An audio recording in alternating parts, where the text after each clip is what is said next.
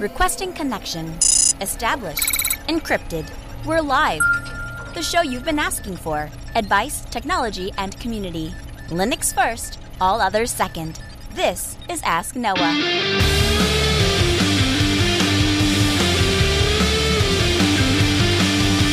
Live from Altispeed Technologies, the Ask Noah Show starts right now. This is the show where we came to do all the things on Linux they said couldn't be done and take your questions on how to do the same. The phone lines are open this hour to be a part of the program. It is free call 1 855 450 NOAH. That's 1 855 450 6624 or send an email to live at asknoahshow.com.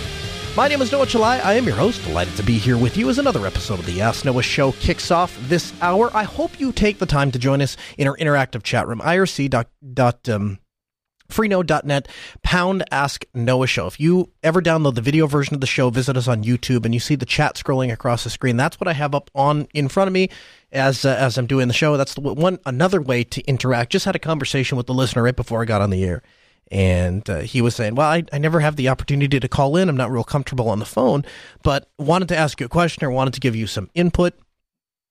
That's the way to do it. If you want to do it anonymously, do it through IRC. Um, or join us in our interactive mumble room or give us a call at 855 450. No, we'd love to have you any which way you'd like to join. Now, this week was an interesting week because I've spent the last two or three weeks talking a little bit about IP cameras, and what breaks in the news this week? That ring cameras are being hacked all the way around the country, and some pretty terrifying things are occurring. So I will do my level best to not say I told you so, but please please, please, please take this as a word of caution. Please don't plug things in the internet that you don't know what they do and you don't have time or the expertise to manage them. Hire somebody to do it if you have to, or join irc.freenode.net, pound Ask Noah Show, jump in the chat room, or join our interactive Telegram group at telegram.asknoahshow.com and ask in there. Somebody will probably have some time to help you. And if I have some spare time, I will help you because I don't want this to happen to your family. Across the country, there have been several accounts of ring cameras being hacked recently. There, they were shouting profanities, racial slurs, threats at nine year olds and 11 year olds who said they ran out of their house in terror. I heard real screaming and I came out to see what was going on, said Myra's neighbor Johnny Davila. They had somebody in their house and they're yelling, they're going to kill us. Myra's neighbor got his gun and ran next door thinking there was somebody inside the home. As he heard the voice coming from the camera, he eventually realized that the camera had been hacked. It made me so mad that their target. And, and, I want to stop right there for a minute before I even go on. This word hacked, hacked. It's not really hacked. I mean, I guess it is. It doesn't really matter how you you gain unauthorized access to it. But here's the here's the bottom line. It's not like there is some massive security vulnerability. I mean, there might be. It's not like there's some massive security vulnerability in these cameras. And that's what's causing people to have their video feeds exposed to creeps that are trying to terrorize children. What's actually happening is people are setting insecure passwords and thanks to modern convenience are thrilled that all they have to do is go to the Google Play Store or the Apple I, uh, uh, um, App Store and download the Ring app and sign into their account with their easy, simple, you know, convenient to remember password, probably their kid's name and the last two digits of their birthday and then they can log in and then they have ac- immediate access to the camera. They don't have to futz with this firewall nonsense. They don't have to understand TCP and UDP and NAT rules. None of that's all a thing of the past. Now I download an app and I just sign in. Isn't that better? Please enlist the help of a professional or at least get somebody from the community who has some insight into these things that can give you some basic pointers like your password should be longer than 8 characters. It should contain both upper and lowercase values. It should have special marks, right? That's a great start. It's not a perfect password, but it's a really great start. At least you won't be the low hanging fruit. The article goes on to continue. I got his gun, ran over, knew there was somebody, blah, blah, blah, blah, blah. Myra's now deactivated her ring cameras in her house. Well, that's a good idea. And she said that she'll be getting rid of them this weekend. Even better. They don't want to sleep here. They don't want to sleep by themselves, Myra said. They don't want to be in the house. She said representatives for the camera company do not think their system was compromised, but instead they believe that the hacker gained access to, their passwords. Well, yeah, that's kind of what we just said. And Two Bit in the chat room points out the website shodan.io, S H O D A N.io. Now, this is the website I was talking about a couple of weeks ago. That is a search engine for Internet of Things. And so if you're one of these people that purchase a Ring camera, or I'm not picking on Ring specifically, you know, Nest Hello, whatever, and you buy this camera and you don't properly secure it and you put it in your house and you throw it on the internet, there is a search engine that will go through and find cameras that ha- either are live on the internet and have easily crackable passwords, or most of them just have the default. And then it streams the the uh, the video, and so you just click on the city and just see how many cameras are available inside people's homes, on their homes, outside their homes, wherever, and they're available and live on the internet. And re- and you know it's interesting because the IT community has really fractured on sh- uh, on Shodan. It seems like the vast majority of people are like, that's disgusting that the website would take advantage of people that are doing this. Really, I consider this to be a service. I really do. I think that maybe the maybe the creators of the website were perhaps malicious when they started it. Maybe there are people that are you know obviously upset that their camera is being advertised to the world, but the reality is it's a great reality check for people to say, "Hey, your stuff is hanging out in the open and you probably should shut the front door." I find this interesting that the representatives of the company um, are, you know, are insistent that the, the device isn't compromised because from, you know, an IT security standpoint, obviously the first thing we'd want to know is, well, how did these people get in? How did they get access? And of course, you're going to ask some of those questions. You're going to look at things like, is there a known exploit against ring cameras? There is a known exploit against Hikvision cameras. But that wasn't the problem, or at least that's not what Ring believes the problem was. They just believe that they didn't have a decent password. Quote, I think they need to figure out how this thing happened so that we can get some info to the police and the right steps to be taken, she said. There should be repercussions for the trauma that my kids are facing. Now, listen, no disrespect. Um, to the mother. I feel terrible for her and her family. Nobody should have to go through that. No parent should go have to go through that. And regardless of your understanding of technical devices and, and how to set them up properly or improperly, this is completely inappropriate. And if anybody happens to have contact with this this poor woman and her kids, let her know that Altispeed Technologies would gladly send her a non-Internet of Things camera right to her home so that she can have peace of mind and check in on an app uh, with her kids, but it'll be properly secured behind an actual firewall with an actual VPN tunnel that goes from one thing to the other. Tech security experts say your best defense for something like this is changing your password often and enabling two factor authentication. I would go one further. I have a fundamental issue with video footage and or private things that traverse a company server. And and again, I've I've kind of lived IP cameras the past few weeks if you go and look at the the the, the go to manufacturers that are out there, almost all of them have some sort of cloud service that is tied to the camera. Now, many of them expose a, a, regular RTSP stream that you can just pull from. But as long as that cloud service is still enabled, as long as it's available to the camera, that information is still potentially being sent to the company. And many of these companies are not based in the United States. They're based somewhere else. A lot of them are based in China. That makes a lot of people nervous. Now you can debate all day if it should be make you nervous or not, but there is a GitHub repository for Hikvision cameras, and in the GitHub repository, it has known exploits that you can just download and run so that you can gain access to Hikvision cameras. Like this is something that is terrifying to me because people are putting this in their business and in their homes. And I hate to open up the third week in a row talking about cameras again, but it's an important thing. And it's clearly a message that people need to hear. Don't put things connected to the internet in your home unless it's sitting behind a proper firewall.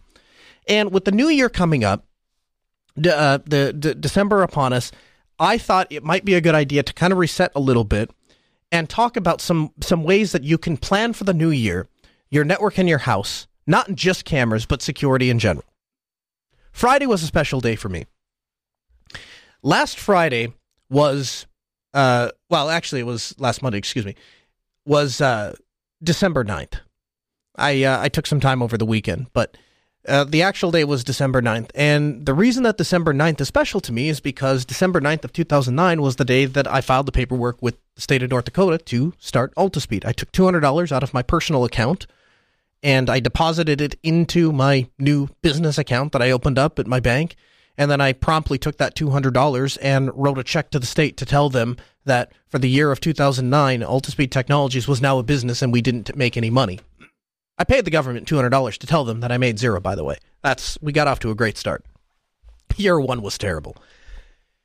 And over the last 10 years, I have learned a lot of things. And I get people all the time on this program I get people that I meet at conferences, I get people that I meet on the street, and they ask me, How did you do that? How did you build Altispeed Technologies? And the full story is probably longer than I uh, maybe we'll dedicate an episode to it someday.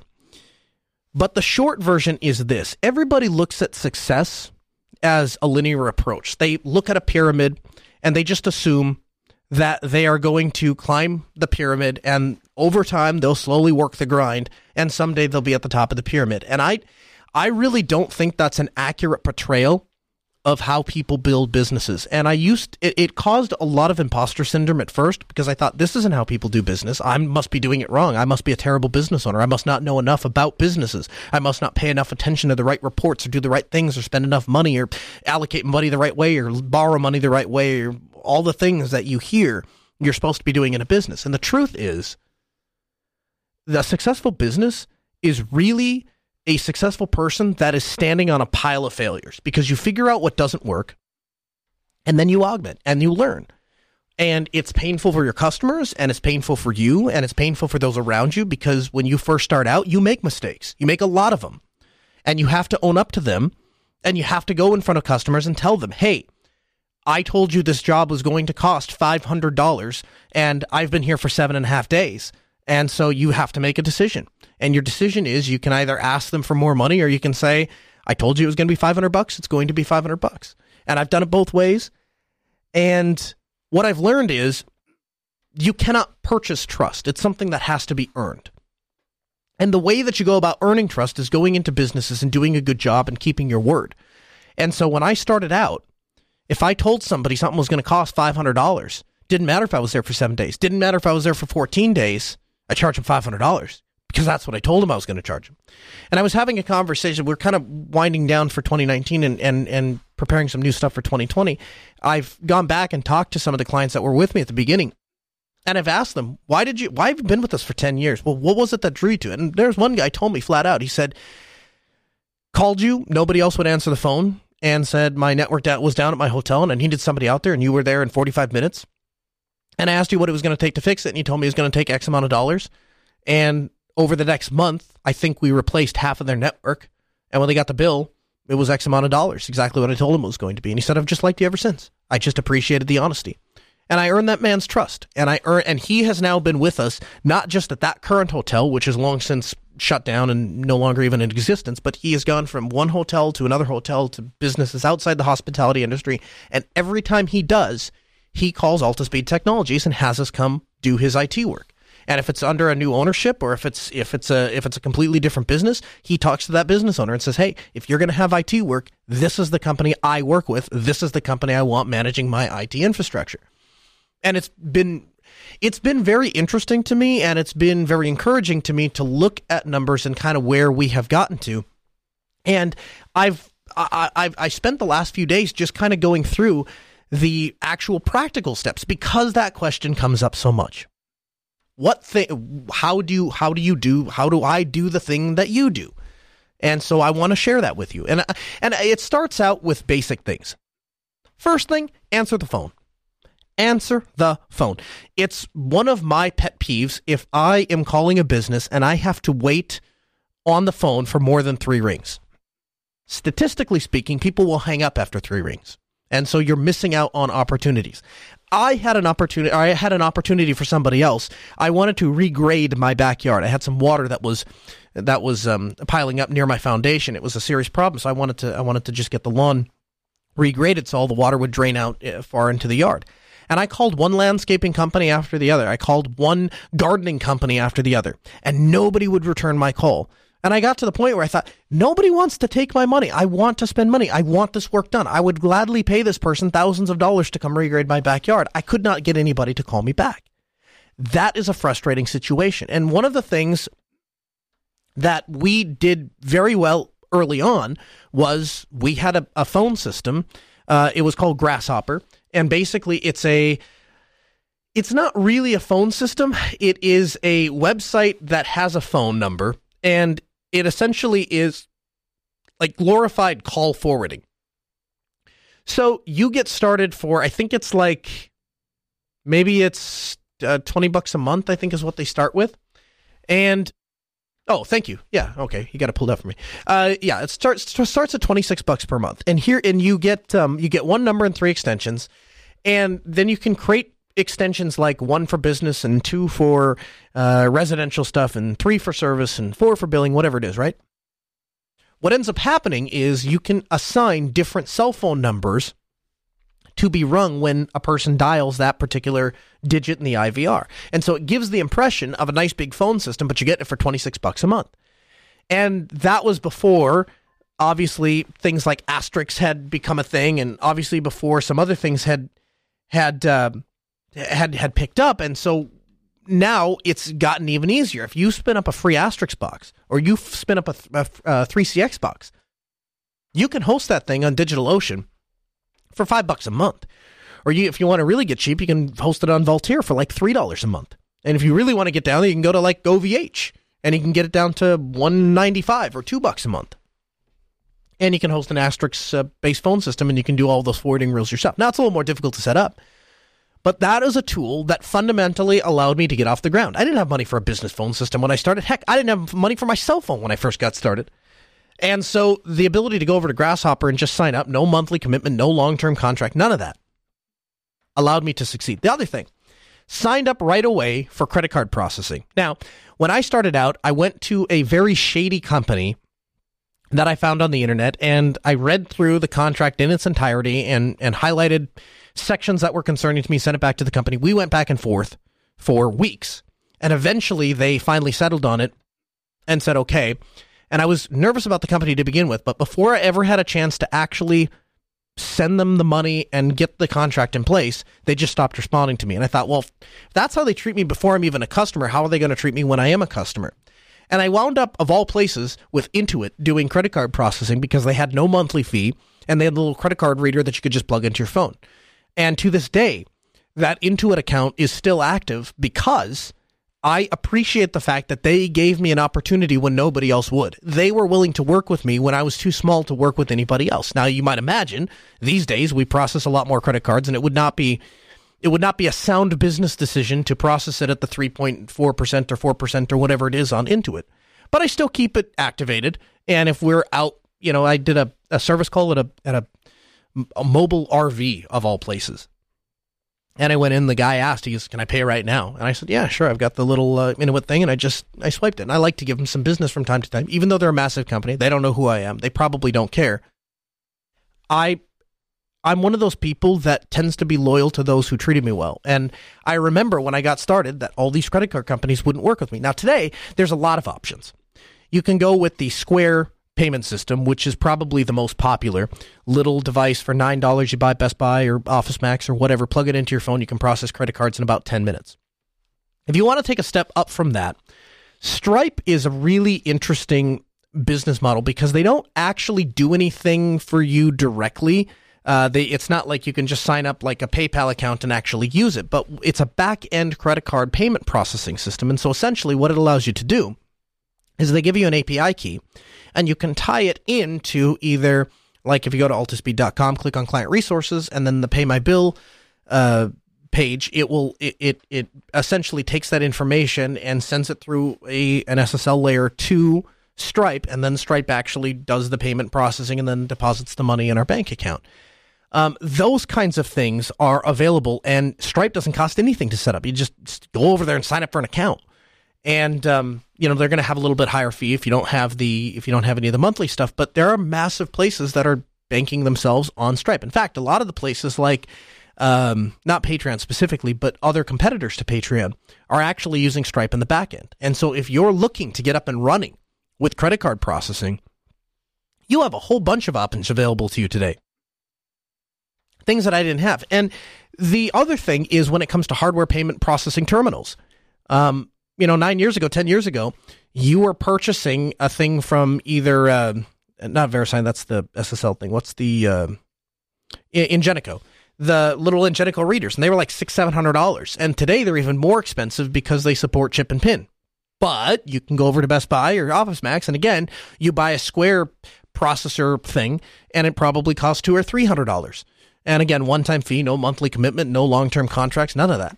And it it just enables you to get your business off the ground. When you start looking at servers, you're going to have things that you're going to have to host. And I suggest you outline these things ahead of time, but you don't actually do anything. You say, I would want a ticketing system, I would want a scheduling system, I'd want a phone system, and don't actually put any of those things in production. Spin one up at a time and try it for a week and see how much you actually use the thing. And if you end up using your scheduling system constantly and you don't find yourself just jotting things down or you don't want it in Google Calendar or you don't want it, you know, wherever the other alternative is to having a dedicated scheduling system, well, then go ahead and say, all right, this is going to officially roll into production for my business. I'm going to use a scheduling thing. If you're not sure about if you want to host a phone service yourself or if you want to just sign up at, you know, a Grasshopper or if you wanted to go over to Vox Telesys, hey, they have a deal going on right now where they will give you a hosted 3CX system. So it is a business IP phone system and you just buy the phones or you just download the app. They'll take care of everything. And that's only, uh, you know, that's a pizza a month is what they do it for. I mean, it's just incredible opportunities to start businesses. When you get into the actual work of it, and and the actual meat and potatoes of doing IT work. The number one question I get asked is how do you get business? How do you get started? How do you get your foot in the door? And the answer, people don't like it. I, I, I, give people the answer over and over again, and it's the same answer every time. People just don't like to accept it. And the answer is you have to know somebody. You get things because of who you know, and you get you get opportunity because of people you know. 855 450 NOAH. It's 855 450 6624. The email live at asknoahshow.com. Colonel, that's a cool name, especially since I'm Colonel Linux. How we doing? I'm doing all right. Um, there's more to it than just a Colonel, but uh, I use that for just talking to people. That works. Um, so I didn't know if you'd seen it, um, but uh, there's actually a VPN vulnerability that affects Linux. Okay. Have you come across that yet? I we covered one uh, two three uh, weeks ago in which they were stealing open v, they were stealing uh, VPN credentials from Linux. I, am not sure if that's the way the the uh, the cryptoware one that, or no. not cryptoware, but is something different. Yeah, this actually allows an attacker to man in the middle a VPN connection. Really? Um, they can either use a rogue access point or if they're on the LAN, they can actually jump in and start injecting things into that VPN stream. Um, Interesting. I dropped the link into the chat room, um, but uh, yeah, and it's actually interesting the fact that it, as far as we're aware, as far as anybody can tell, it doesn't actually affect Windows. It only affects Linux and Unix systems. Interesting. Okay, and so I haven't. So that I didn't know if you,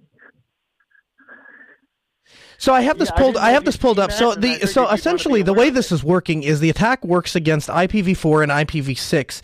Um, the the only thing it's not working uh, against is Tor, and of course, because Tor is not technically a, a, a, VPN, it's doing it a little bit differently. It's actually encrypting the it's actually encrypting the packets itself. It's not encrypting a stream and then sending packets you know through it.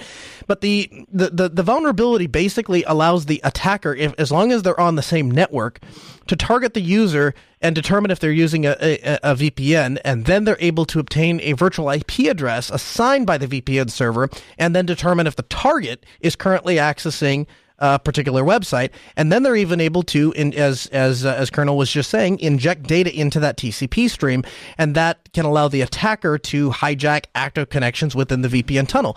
Um, I would imagine that there are that there is limits to what this is going to be effective at. One of the things I notice is it um, it doesn't specify. Ah, here we go. The attack was tested against OpenVPN, WireGuard, IKEv2, IPsec.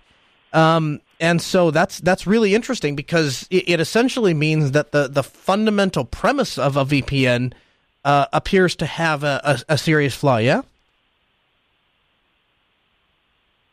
Yeah, and the other thing too is the fact that it doesn't seem to affect Windows may indicate that it's actually may not be attacking the VPN technology itself, but something in the networking stack.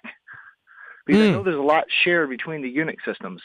Um, I, I haven't had a chance to sit down and do a really deep dive into it and look at, you know, down to like packet header level exactly what's going on. But you know, you being the Linux advocate, and especially the last couple of episodes you've been mm-hmm. know, talking about VPN technology, I thought it was something that you'd want to see. Yeah, absolutely. I mean, this is really fascinating. I, I mean, again, and I, th- I thank you very much for the call. The reality is there is no such thing as perfect security, right? Security is a moving target. And so if you ever think, ah, now I'm secure, well, you're not. Um, security is always a moving target, and you have to be aware of that. The other thing, uh, and this rolls perfectly into the episode best practices, things I've learned over the last 10 years owning an IT company. Anytime you're going to approach security, you approach it in an onion model. You should have multiple links in your security chain so that if one should fail, you have other ones covering you. Let me explain. In this particular model, from the best I can ascertain in the three and a half you know minutes I've been you know looking at this article since it was brought to my attention. The VPN tunnel itself may be under attack, and they may be able to eject some TCP packets into that stream. However, if you have proper uh, proper SSL working, that should detect a man in the middle attack because it, it the again it's checking the cryptographical signature of the remote side and saying, "Hey, am I the same person that I talked to last time?" And then it's establishing uh, a, an, SSL tunnel. And so you're essentially, if you're going through a VPN and you're using SSL, you're essentially the at least the packets that are going to that website are actually being encrypted twice. So this is a, and by the way, thank you very much to Colonel for calling in. Uh, uh, I invite stuff like this. If you have something you'd like to share or something on topic or off topic, please give me a call 855-450-NOAH. This underscores the uh, the importance of encrypted DNS queries. Um, because again, security being a moving target, one of the things that we have working for us is the fact that you have some of the brightest and sharpest minds in the world spending their time developing new systems to thwart these kinds of attacks. And so yes, today there's an article that says that there are some security vulnerabilities with VPN technology. And I, I would say that the vast majority of us that work in the field would have never said that uh, VPN is a foolproof technology. And and and again, just kind of circling back, this story that we covered two three weeks ago, there was an attack just a few weeks ago in which there was a exploit for Android, and people could steal the OpenVPN credential or the OpenVPN profile from your Android phone. Now, if you're not protecting your OpenVPN profile with a password, and a lot of people don't, especially those that have corporate uh, accounts because it's too uh, convoluted, I guess, and too difficult to manage uh, these files that are that are encrypted with uh, without or not encrypted, I guess, with a, with a passphrase, and they just want to click the button and they want their VPN to connect. Um, these are the kinds of things that uh, that allow people to steal that profile. And once you steal that OpenVPN profile, remember it has the host, so they know exactly where they're going. It has the private key, so they're able to authenticate if it's not secured with the passphrase. Like that's a big deal. They have it's not only do they have the keys to the house, they have a freaking directory listing, and they got maps to get to the house. So it's a bad deal all around. Um, so we'll definitely I'll I'll I'll do some digging and uh, might invite um, Bo Weaver on to uh, to discuss this with us uh, coming up because this is uh, this will be interesting. Things I've learned uh, at Altispeed Technologies have taught me that security is a moving target, and in general, IT is a moving target. There is nothing that frustrates me more than when I sit down with some kid that graduated a college, and he sits down in my office for an interview, and I ask him, tell me something about RHEL 8. What's what? Uh, what are you excited about for RHEL 8 coming out or RHEL 8 being released? What uh, what have you learned or what have you played with? And I get this answer. I wasn't certified on RHEL 8. I was uh, I was certified on RHEL 6. Uh huh. But RHEL 8 is out now. Yeah. I uh my certification is in RHEL 6. Okay. IT doesn't work that way, right? Nobody cares what you were certified. Well, maybe large Fortune 500 companies care real people who are spending real money don't care what your certifications are in. Your certifications are nothing more than a way for you to express that you have a given proficiency in a given technology. And if that technology is one version old, we expect, or at least I do, that you are constantly on top of these things. And it's one of the reasons that continuing education requirements are a thing. We want people to be involved in the IT industry. We want them to be paying attention. And so if you go to apply for a job and they say, we want you to know Apache, we want you to know AWS, and we want you to know Cisco, and we want you to know, uh, you know, this, that, or the other, make sure that it's not just whatever training course that you could find if it's a year old. Make sure that you're actually in the program and playing and exploring and learning because somebody who can troubleshoot their way out of a paper bag is far more valuable to me than somebody that has more degrees than a thermometer. And I've had that. I've had that side by side comparison. Had had a guy that worked for me that uh, that uh, that dropped out of high school years ago and will not take a job uh, if they make a fuss about him having a high school diploma. And he's one of the smartest people that has ever worked for me. And by contrast, I've had people that, again, have more degrees than a thermometer, but they can't troubleshoot their way out of a paper bag um, they don't think critically. And so if you're one of those people that maybe you're not thinking about applying for, or you're not thinking about starting a business, but you would like to work for a business, that's one of the roads you go down is you pay attention to what technologies that company is using and do it better than the guy that's there. And that doesn't take a, that doesn't take a special education. It doesn't take a, a tre- tremendous amount of time. It takes you sitting down on your computer and frankly, getting on some subreddits if you want to get into the network industry, pay attention to r slash networking. If you want to get into, you know, processor development and microcode and, and stuff like that, get on r slash hardware. Uh, if you want to get into building massive, overly built racks with lots of servers and all the stuff that you don't really need but it's fun to play with, get on r slash home labs. I mean, each one of these Reddits is filled, each one of these communities, I really should say, are filled with some of the best and brightest minds working in all sorts of indus- industries. Everything from Altispeed Technologies with its seven employees, all the way up to Fortune 500 companies that have offices on every continent and and and multiple uh, little sub branches and all sorts of different things. And when you start looking at the way that they build out their networks and the kind of practices that they go into, you will learn very quickly uh, what you need good practices and the best way to go about them. And I, have gotten a tremendous amount of information off the internet. It's one of the best tools to use for researching. And I know to a certain extent I'm preaching to the crowd, but it's amazing how many people ask uh, ask other other people questions that they could go on the internet and look up themselves. And so use that to your advantage and and use that as you're getting your business off the ground or if you're applying for a job somewhere because it's it's equally valuable. Another thing there too.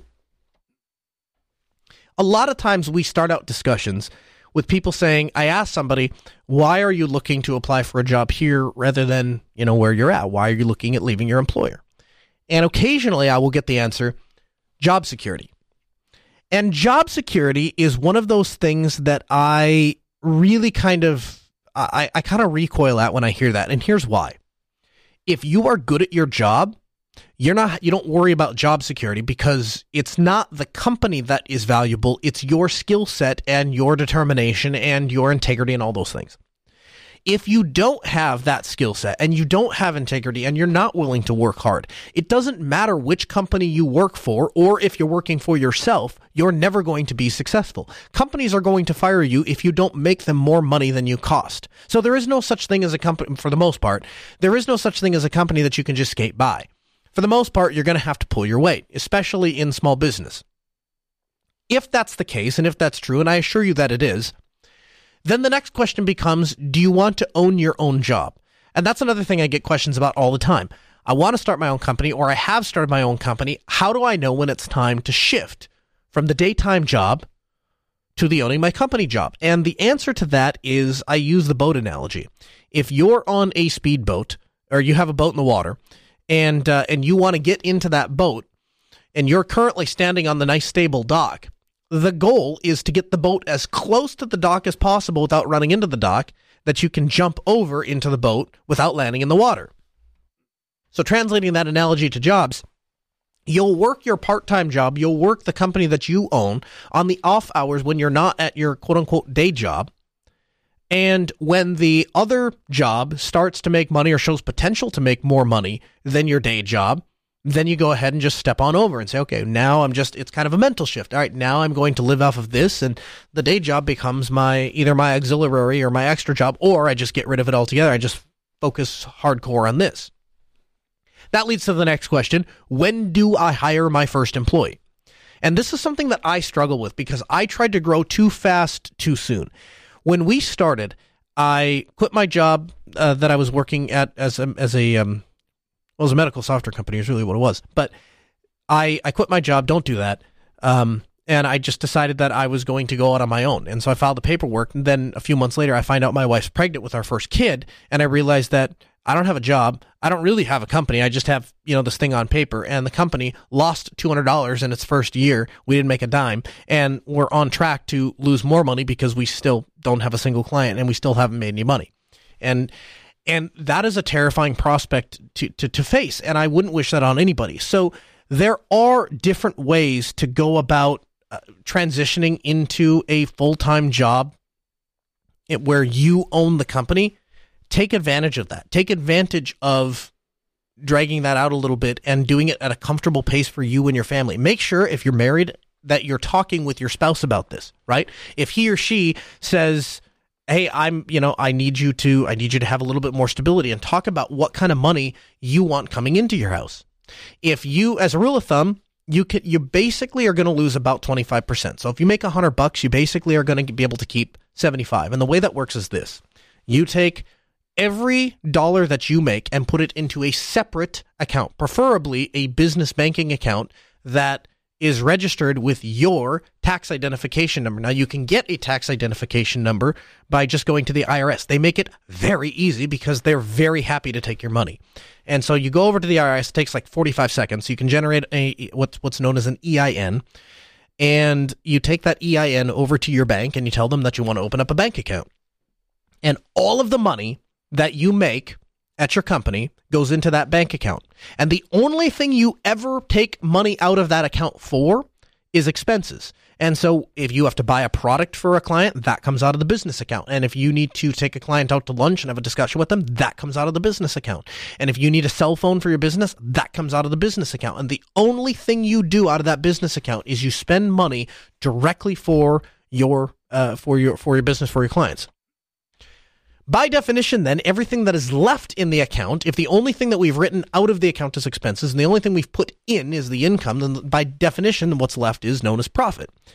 And at the very end of the month or the week or the year, however it is you want to do it, you will take out uh, however much money it is you want to take out. And you don't want to store money in your business because that leads to all sorts of banking regulations and are you a bank and are you an investment firm and do you comply with financial blah blah? Don't store money in your business.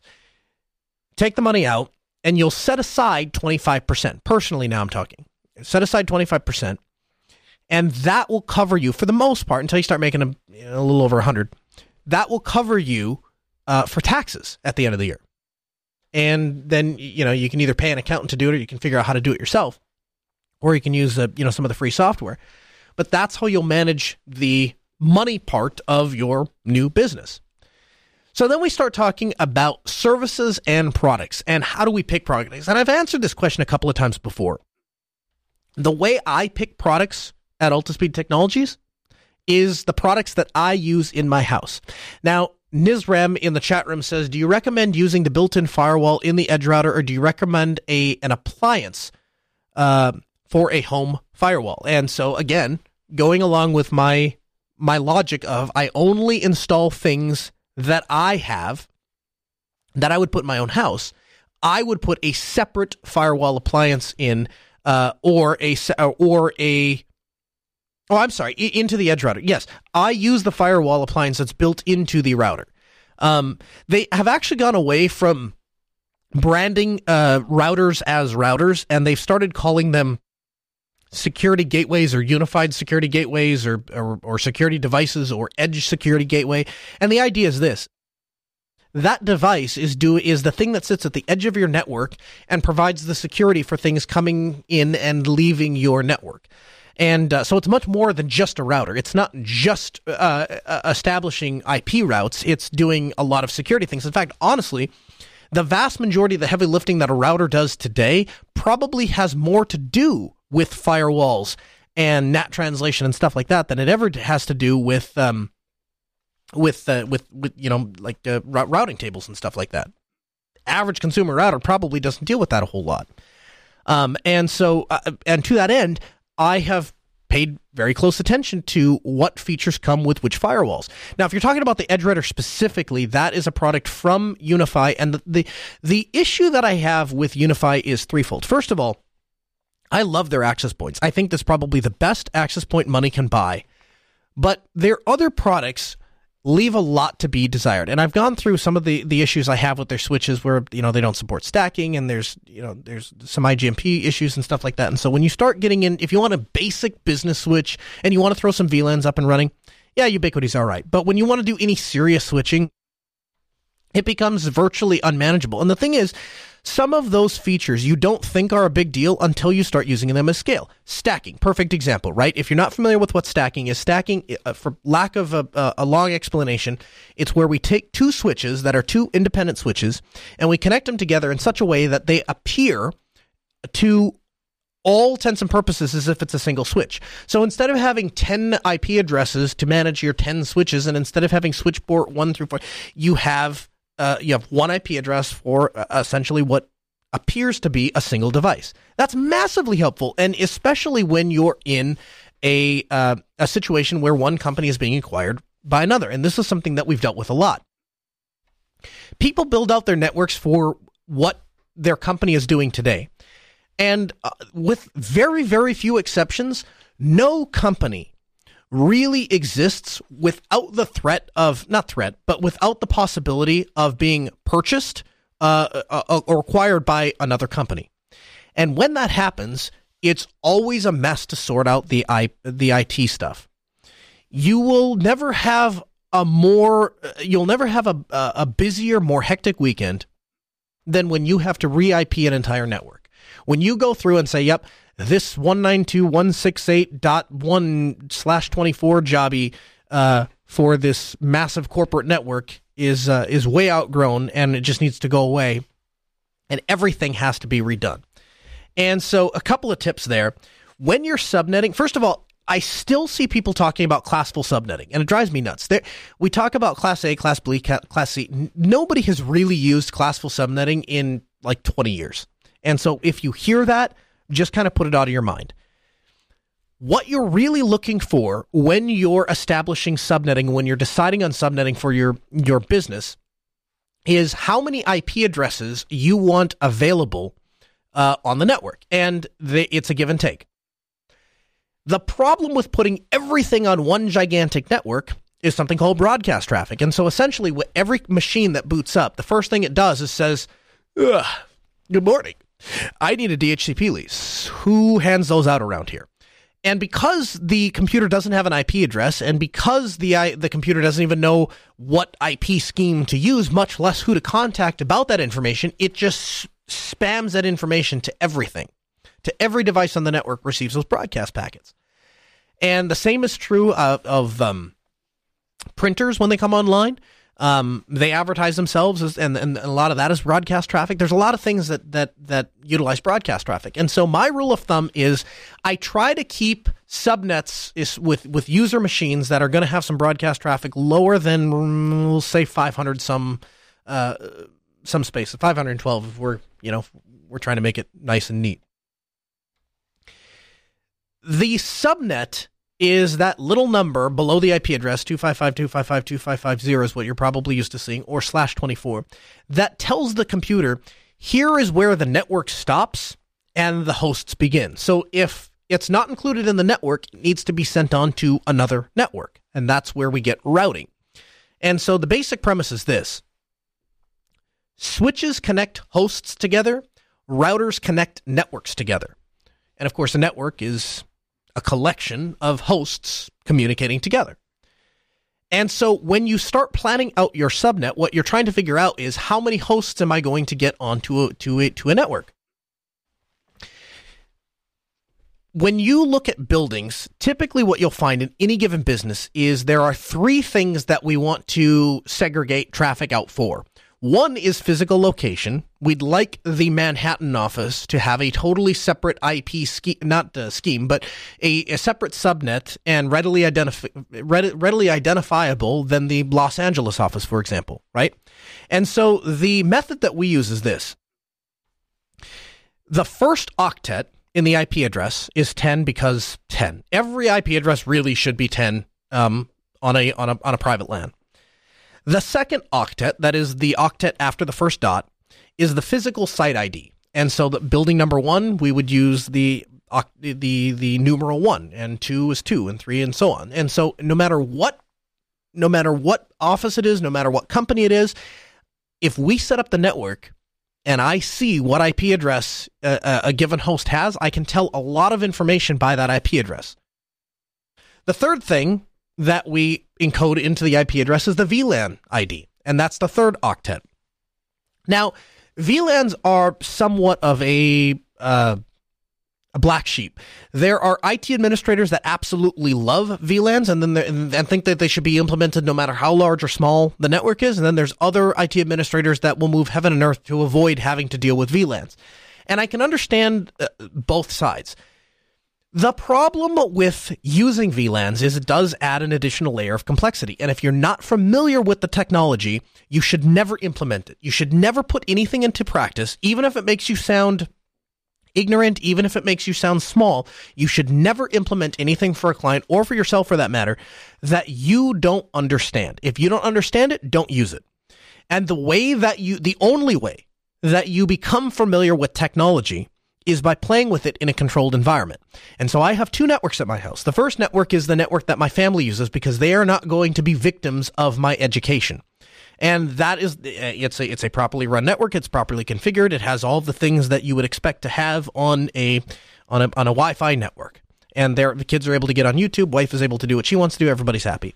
Second to that, I have a sandbox network, and the sandbox network is specifically to allow me to do research and development, to be able to learn about networks and learn about technology and try different things. So when I purchased the Synology NVR the other week and I plugged it in, the network or the, my my sandbox network is what allowed me to plug that box in and put a bunch of cameras on it and try it out and see how it works without ever touching anything on my quote unquote production network at my house. Keep it simple. If you don't understand something, don't do it.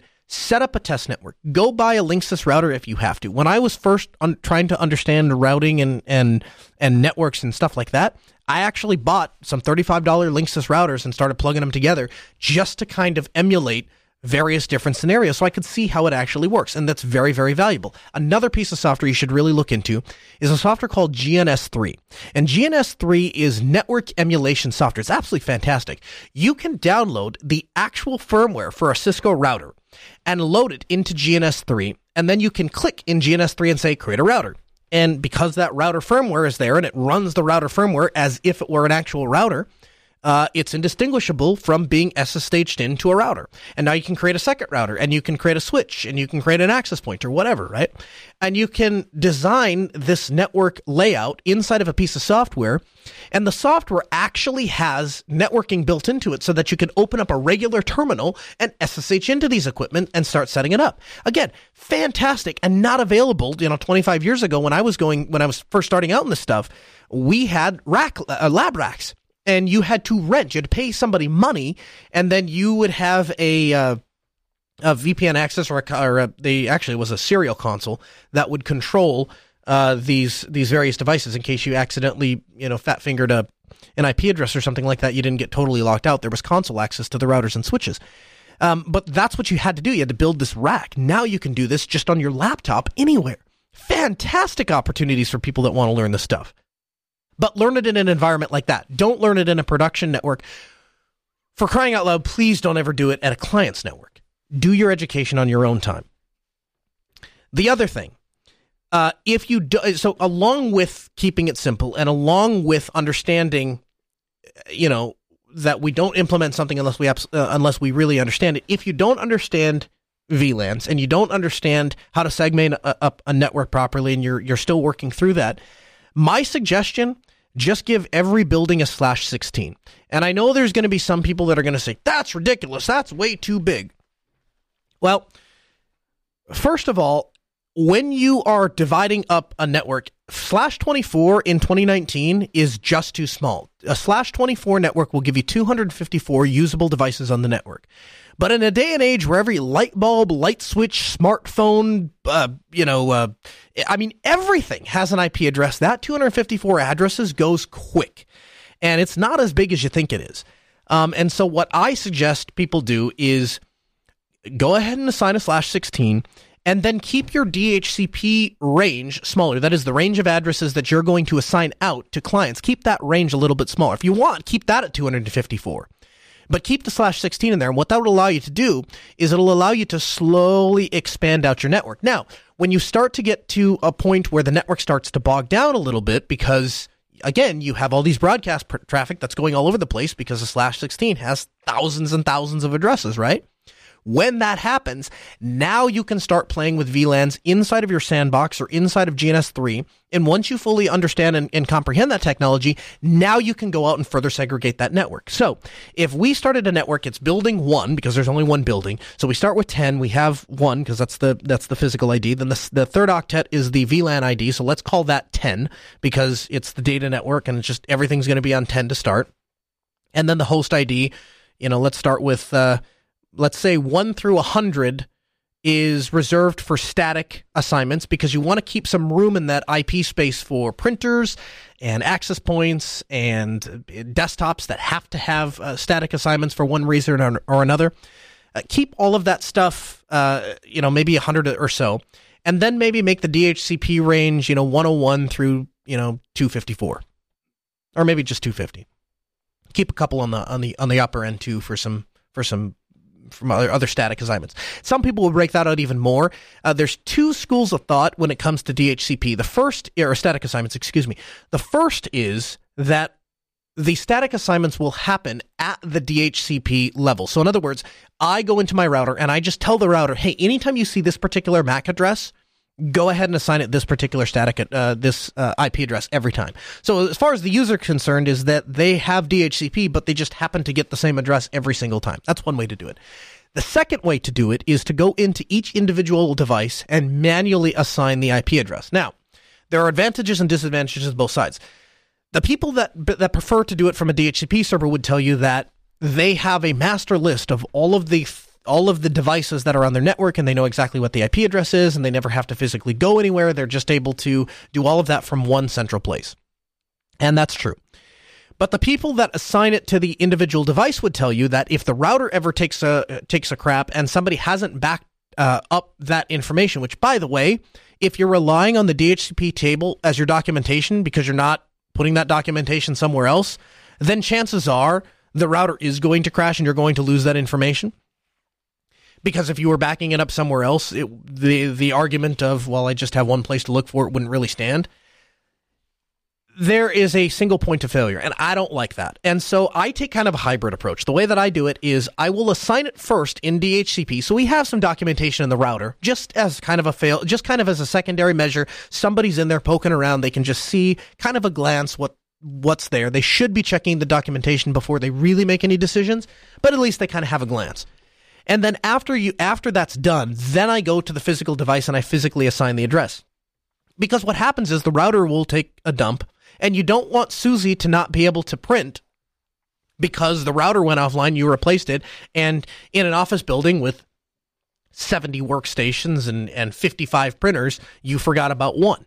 Um, and, and, and it had a DHCP lease. So uh, there, different schools of thought, you know, do what you want, but that's the way that I kind of approach those problems, and I found that to work fairly well for me. Um, and then as far as actual VLAN segregation goes, we typically have a data network, uh, we have a voice network, and uh, there's some discrepancy on if a VLAN for voice traffic is really necessary anymore. There was a time when you were segmenting off that traffic and using quality of service to send uh, to send it out. These days, the packets actually advertise themselves as voice packets. And so there really is not a, there's not a big argument to be made anymore um, for for for tagging and, and doing priority of service. Uh, you can you can you can handle voice traffic differently now. Um, and so I would suggest just doing that at the uh, at the router level with DSCP and COS.